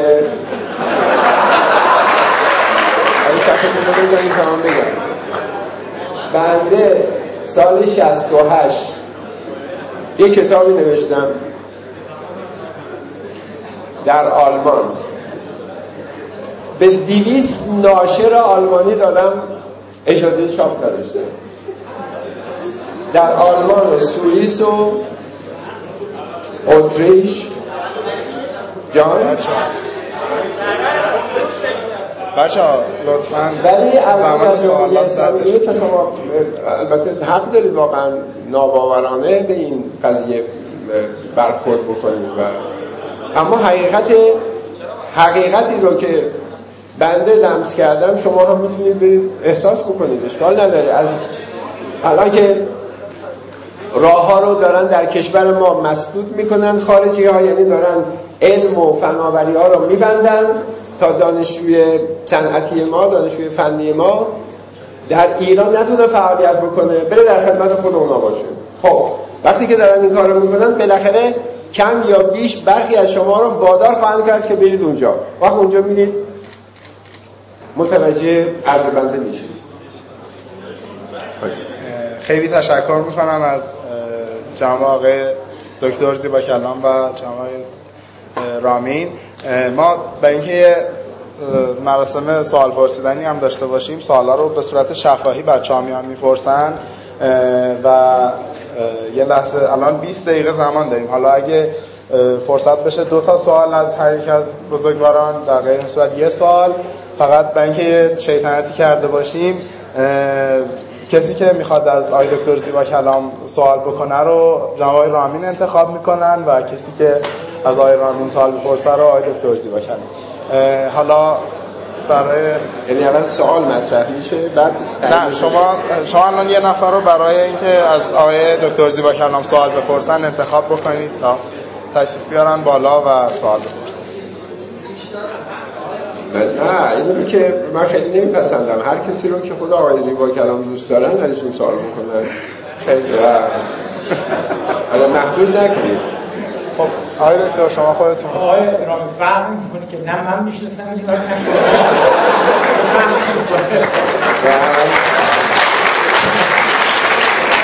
دور از دور از جمله که مثلا دو تا پول بخوان انتخاب کنید ما که اینا نمی‌شناسیم که بدونیم مثلا کدومشون سخت سوال می‌کنن. آسون سوال می‌کنن اینا. پس بذاریم در اختیار خود دانشجو باشه. آره. خیلی خب می‌خواید یه نفر رو انتخاب بکنید که اینکه بیاد بالا و سوال ایشون از آقای دکتر زیبا کلام. آقای دکتر شما خودتون یه نفر از بچه‌هایی که داوطلبن رو انتخاب بکنید. آقایی که ته ته هستن چون به خاطری که وایستاده بود بنده خدا تمام مدت حالا بذار جبران مافات بشه. تشریف بیارید. بله تشریف بیارید بالا.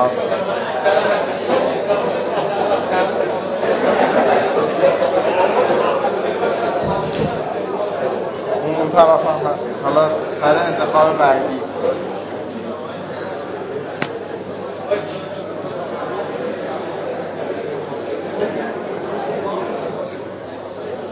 خدا خیلی مطلب کردن خدمت آقای کلام من که تشریف آوردید خودتون من حالا از اول صحبت ها اینجا داشتم گوش می‌دادم صحبت روحی بازو.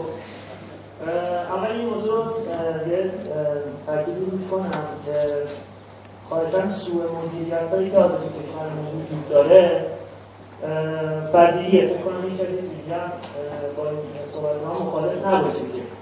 سوء مدیریت هایی که کشور وجود داره همه بدیهی و آشکاری هست و خب هیچ رفتی به در توبه و توهم توبه این چیزا نداره. اما از اون وقت سوالی که دارم و دقدقه‌ای که دارم این هستش که آیا واقعا توبه های آشکاری که داریم روز به روز لحظه به لحظه در واقع می‌بینیم که داره به کشور ما تحمیل میشه یا در واقع ساخته میشه. بخوایم الان ساخته میشه بعد ما بیایم اینها رو توهم بدونیم.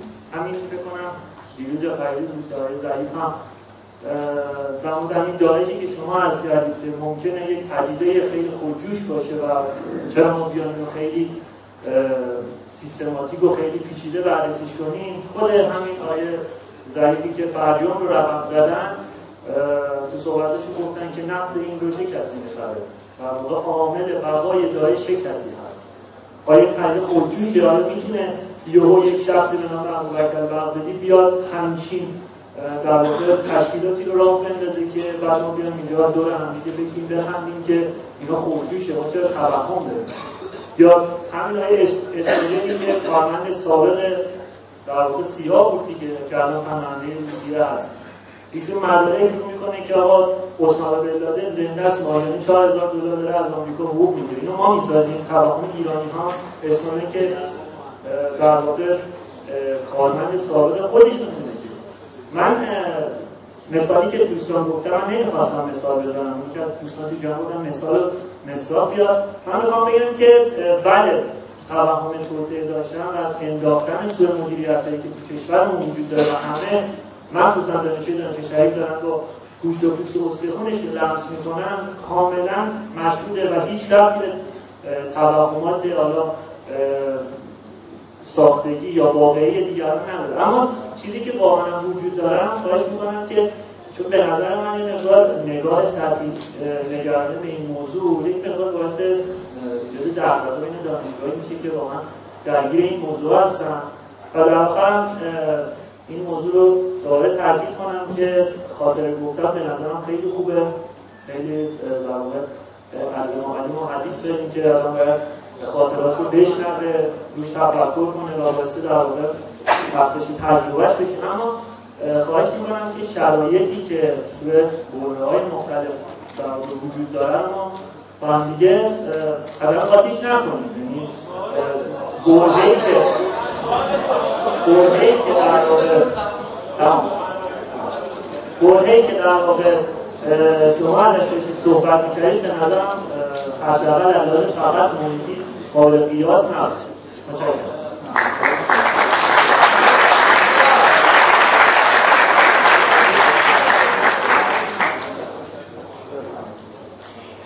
ببینید اگر من بخشی از عرایزم معطوف به ایران قبل از انقلاب بود می‌خواستم بگم که این پدیده نسبت دادن به قدرت های بیگانه که در کشور اونا دارن یه کارهایی رو انجام میدن می‌خواستم بگم این یه پدیده تاریخی هستش توی, توی جامعه ما. چیزی نبوده که امروزه به وجود آمده بوده باشه. همواره حداقل یه درصد قابل توجهی از ایرانیان ظرف 50 سال گذشته ظرف 60 سال گذشته ظرف 70 سال گذشته تحولات داخلی کشور رو طبیعی و خودجوش نمی‌دونستن و اون رو نسبت می‌دادن به, بیگانگان. و عرض کردم فقط هم حکومت حکومت ها مسئولین نبودن که چنین, چنین, چنین تلقی داشتن که بیگانگان قدرت های دیگر دارن این, این اینها رو رقم می‌زنن. خود خیلی از مردم عادی هم این, این باور رو داشتن. بنابراین اگر من مثال آوردم این می‌خواستم نشون بدم که این پدیده با کم از دید من با کمال تأسف همواره وجود داشته. اما این که در مورد داعش و در مورد القاعده و آقای اسندون گفته که اسامه بن لادن زنده هستش کی نفت داعش رو داره می‌خره اینها ببینید شما اگر نخواهید بفهمید که اساسا این پدیده چجوری شده که به وجود آمده؟ پدیده داعش رو میگم. اگه شما نخواهید همچنان که ما در جمهوری اسلامی نمی‌خوایم بدونیم که چرا داعش به وجود آمده. بنابراین آلترناتیوش میشه چی؟ آلترناتیوش این هستش که بگیم خب کی قدرت داره؟ آمریکا قدرت داره. پس بنابراین آمریکایی‌ها داعش رو به وجود آوردن. آمریکایی‌ها القاعده رو به وجود آوردن. آمریکایی‌ها طالبان رو به وجود آوردن. و یعنی ببینید به عبارت دیگر بخشی از به وجود آمدن توهم توطعه عقب ماندگی علمی است. حالا باز آقای دکتر رامین میگن شما تو سر ایران می‌زنین و فلان اینا. آره اگه جامعه از نظر سیاسی توسعه یافته باشه متوسل به دایجان ناپلون و پادشاه فرنگ و شهر می‌دونم شهر جنا و پادشاه فلان اینا نمیشه. چرا در هند چرا در هند نخبگانش دانشجوهاش تحصیل کرده هاش متوسل به توهم توطعه نمیشن مثل ما؟ برای اینکه رادیو تلویزیونشون آزاد است. برای اینکه مطبوعات آزاد دارن. برای اینکه حکومت نمی‌خواد یه چیزی رو به زور تو کله هندیا بکنه که دنیا اینجوری هستش که ما میگیم. بنابراین وقتی آزاد به صورت آزاد فکر میشه تجزیه و تحلیل میشه. خب دیگه دیگه دلیلی نداره که آدما تو هند باور کنن که داعش آمریکایی‌ها درست کردن القاعده رو آمریکایی‌ها درست کردن اون کار رو آمریکایی‌ها گفتن این یکی رو انگلیسی‌ها گفتن این یکی رو صهیونیست‌ها گفتن این یکی رو یهودی‌ها گفتن این یکی رو باهایی‌ها گفتن. می‌تونن بفهمن یکی از دلایلی که چرا ما فکر می‌کنیم که داعش و آمریکایی‌ها درست کردن اینی که ما اصلا نمی‌دونیم چرا داعش به وجود آمده. این پدیده چرا به وجود آمده؟ بنابراین مجبوریم چیکار کنیم؟ مجبوریم بگیم که این آمریکایی‌ها به وجود آوردن. اون یکی هم بگیم آمریکایی‌ها به وجود آوردن. نه اگر که اگر که علوم انسانی در ایران پیشرفته بود اگر که علوم سیاسی در ایران پیشرفته بود خیلی خواهر برادران خیلی جایی برای توهم توطعه باقی نمیموند. ولی شما برید نگاه بکنید ببینید که به هر حال تو دنیا یه سری ژورنالای فصلنامه های معتبر علمی وجود داره. تو روابط بین الملل تو علوم سیاسی تو جامعه شناسی تو تاریخ. آخه زور نگیم بریم ببینید ظرف 50 سال گذشته چند تا مقاله از ایرانیا تو اینا چاپ شده. چه قبل از انقلاب چه بعد از انقلاب. آخه با تئوری توطعه که نمی‌تونی شما تو جورنال های معتبر بین المللی مقاله چاپ کنی. چرا چرا چاپ نمیشه؟ برای اینکه عقب مانده هستیم ما در علوم در علوم سیاسی. شما می‌دونید من در دوران جوانی و جاهلیت مهندسی شیمی خوندم. اگر یک دانشکده فنی تدریس می‌کردم اگر اگر یک کسی به من میگفتش که اگر یک کسی به من میگفتش که خب شما تو انگلیس مهندسی شیمی خوندی حالا اینجا الان مهندسی شیمی داری دانشکده فنی تدریس می‌کنی اما اوایل انقلاب یکی دو سال قبل از انقلاب چقدر تفاوت بین مهندسی شیمی در ایران و در انگلستان هست سوالی می‌کنی اینا. بعد شما اصرار می‌کردی پاتی میذاشتی که خیر من فشار می‌دادی که نباید جواب بدی که چقدر فاصله است. می‌گفتم خب اگر در انگلستان در آلمان در فرانسه. مهندسی شیمی متوقف بشه دیگه هیچ پیشرفتی نکنه هیچ هیچ تحقیقاتی صورت نگیره. شاید مثلا 50 سال دیگه 60 سال دیگه 70 سال دیگه ما برسیم به جایی که امروز اونا هستن. یعنی کارهایی که اونا دارن می‌کنن سنتزایی که اونا دارن می‌کنن طراحیایی که اونا دارن می‌کنن شاید ما برسیم به اونجا. درسته؟ حالا شما همین سوال در مورد علوم سیاسی بکن. بگو که چقدر بین ما و غرب فاصله است. میگم ببین اصلا مهم نیست اونا چی کار می‌کنن؟ وایسن بشینن بخوابن متوقف بشن.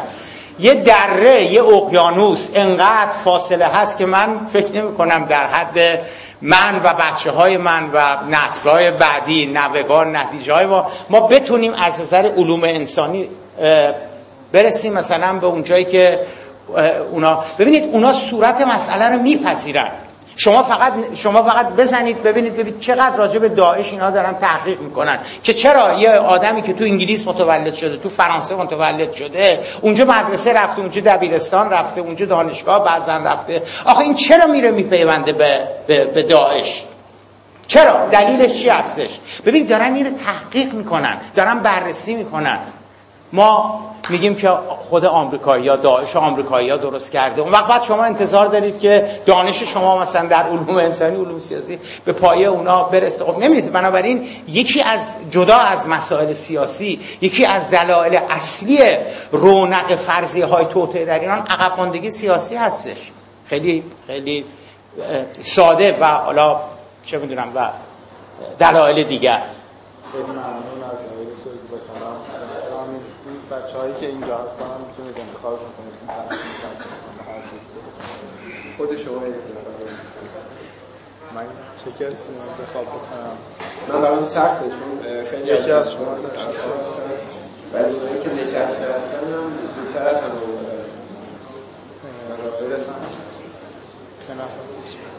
ما سلام خدمت دکتر زیباتر آقای رامین من قبل از در سال خودم متوجه یادآوری کنم. که آیه معمولا برجامشون برجام مال اونها نیست. برجام مال ما هم هست. ما افتخار می‌کنیم به دولت مردم از جمهور دکتر ظریف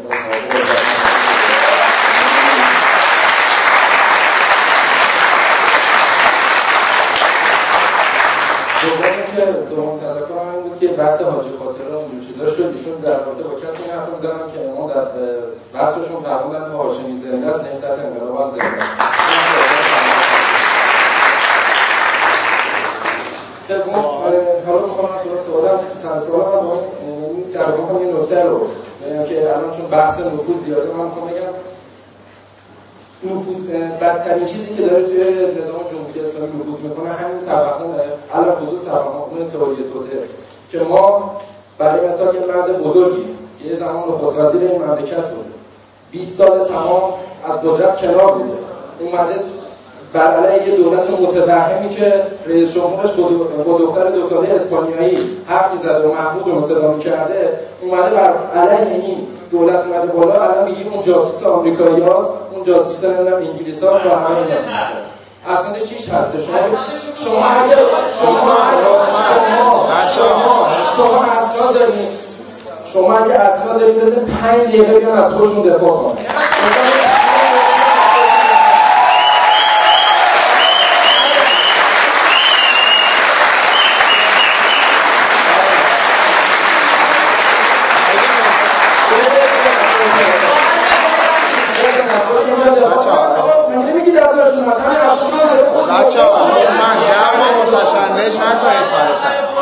یه لحظه من یه لحظه بچا هدفمون اینه که واقعا حرف منطقی بشنویم و حرف منطقی بزنیم و بیان. خب نه لطفا لطفا سوال بپرسید و فضا رو احساسی نکنید. یعنی بچه خواهش می‌کنم. من خواهش می‌کنم. فضا رو احساسی نکنید. بچه لطفا. شما لطفا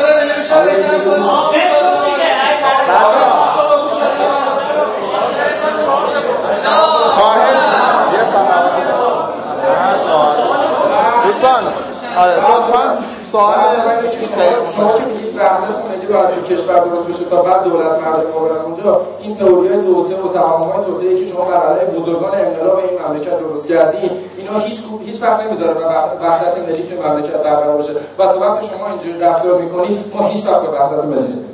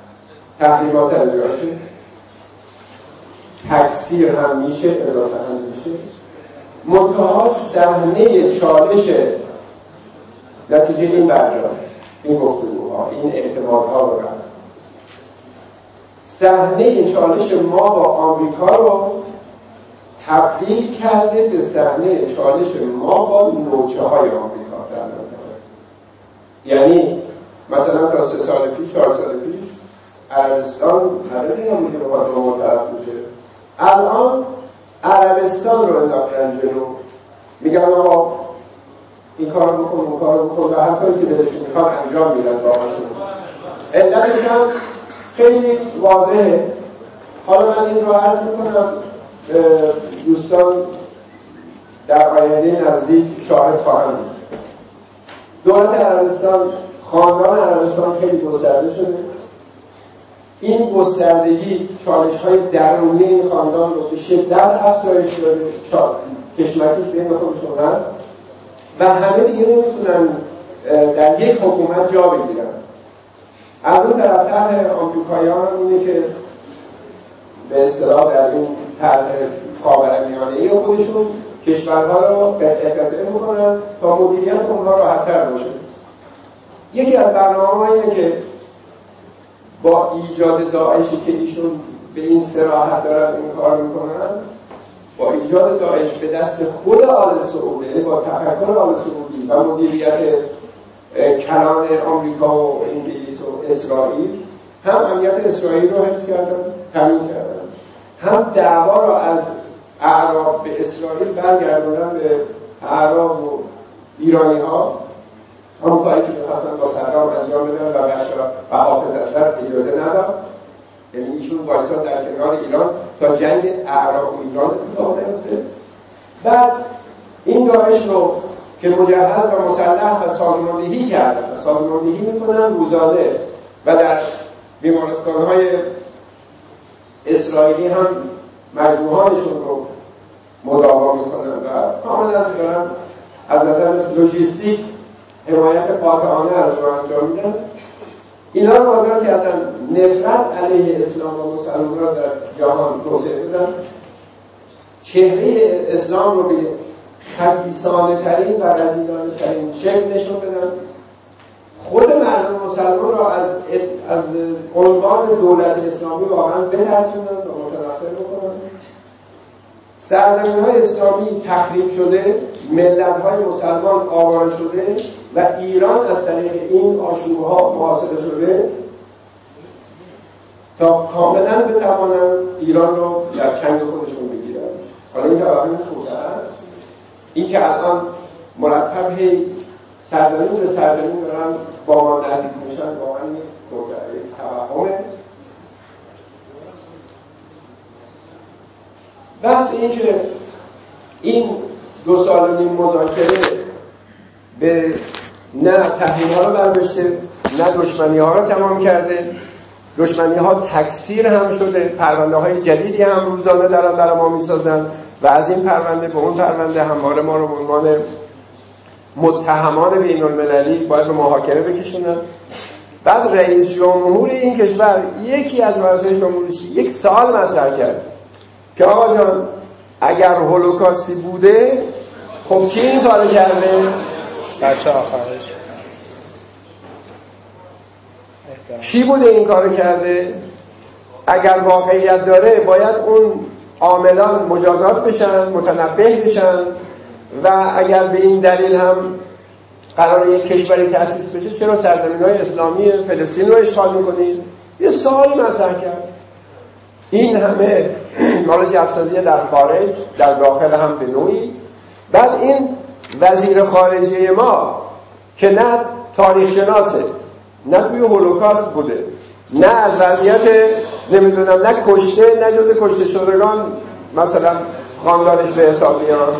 این آدم این آدم میاد بدون هیچ گونه مستندات تاریخی و با انکار هزاران دانشمند غربی که منکر این فضاسازی ها هستن و خلاف همه واقعیات میگه هولوکاست واقعیت بوده بعد می‌فهمد چی می‌گوید. یه دیپلمات کارکشته است.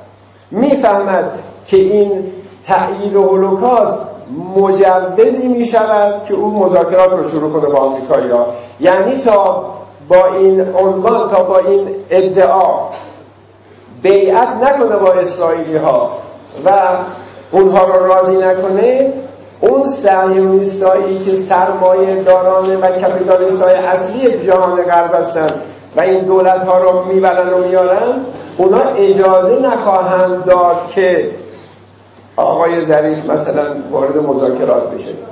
خب این دانسته هایی که ما داریم و الان هم می‌بینیم که یک کسانی فضاسازی می‌کنن تا این آدمایی که در فتنه 88 بدترین خیانت ها رو به کشور کردن و کشور رو با آشوب کشیدن و تحریم های ظالمانه رو زمین سازی کردن و حیثیت ملت ایران رو برباد دادن و کارهایی که می‌خواستن انجام بدن. قرار بود این اتفاقاتی که قرار بود اتفاقاتی که الان در سوریه اتفاق افتاده قرار بود سال 88 در ایران اتفاق بیفته. بعد وقتی که وقتی که این این فتنه مدیریت شد و اینا الان یه مقداری آرام گرفتن اون کسی که ریاست اینا رو بر عهده داشت آمد با با ترفنده های زمین سازی کرد بچه هاش هم فرستاد و مدیریت رو از خارج هماهنگ کرد. این آدم الان وسط مذاکرات هسته میاد ادعا می‌کنه که ما می‌خواستیم با اتم بسازیم بحثش بود ولی بعدا منصرف شدیم. بعد آفرین خیلی خوب. این زرنگیشه. این نشان میده که در واقع تاثیرش رو می‌تونه بگذاره. من اصلا ممکنه سه میلیونش نیستم صد میلیون یا هر چی. بس بسر اینه که ما چه مسائل پیش رو داریم و چیکار دارن با ما می‌کنن. این آدم وقتی می‌بینه به اصطلاح غربی ها پرونده هستی بسته شده میاد میگه که دنیای آینده جهان گفتمان هاست نه موشک ها. که پرونده موشکی ایران رو به قول غربی ها بیانن روی, روی کار و روی اون کار می‌کنن. بعد وقتی که توبیخ میشه که تو یا جاهلی یا خائن بیاد میگه که کی بود چی بود؟ من اصلا ما بودیم این چی شده؟ من خودم اصلا موشک ساز بودم من خودم موشک پران بودم و صحبت های دیگه می‌کنه و این افراد اگر اینا رو نشناسیم و بر سرنوشت خودمون مسلط بکنیم این سرنوشت ماست. ما این آزادی رو در جمهوری اسلامی داریم که هر کدام از این حضرات و این جریانات و اینایی که استقلال طرفن یا وابسته رو انتخاب بکنیم بر خودمون مسلط بکنیم. اختیار با ماست انتخاب با ماست. خب بچه الان تقریبا ده نفر دارن به من میگن که بیایم بالا ولی فرصتمون تموم شده. بچه من خواهش من خب نه. الان فرصت برنامه تموم شده ولی می‌تونید بعد از برنامه خواهش می‌کنم. من بچه الان سلام بپرسن بچه ها خواهش اساسی از شما پرسیده نشد. آقا از مقابلته و آقا بچه ها خواهش می‌کنم. آقا تقدر جلسه اعلام من ممنونم از همه دوستان که تشریف آوردید و فقط من این بگم که جامعه اسلامی هدفش اینه که یه فضایی به وجود بیاره که همه بگیرن صحبت بکنن. بچه ها خواهش می‌کنم ازتون. هدف اینه که یه فضایی به وجود بیاد همه بتونن صحبت بکنن ولی خب زمان نداریم. حتما حتما حتما من ازتون درخواست می‌کنم همه تشریف بیارید و یه فضای تجربه به وجود بیاد.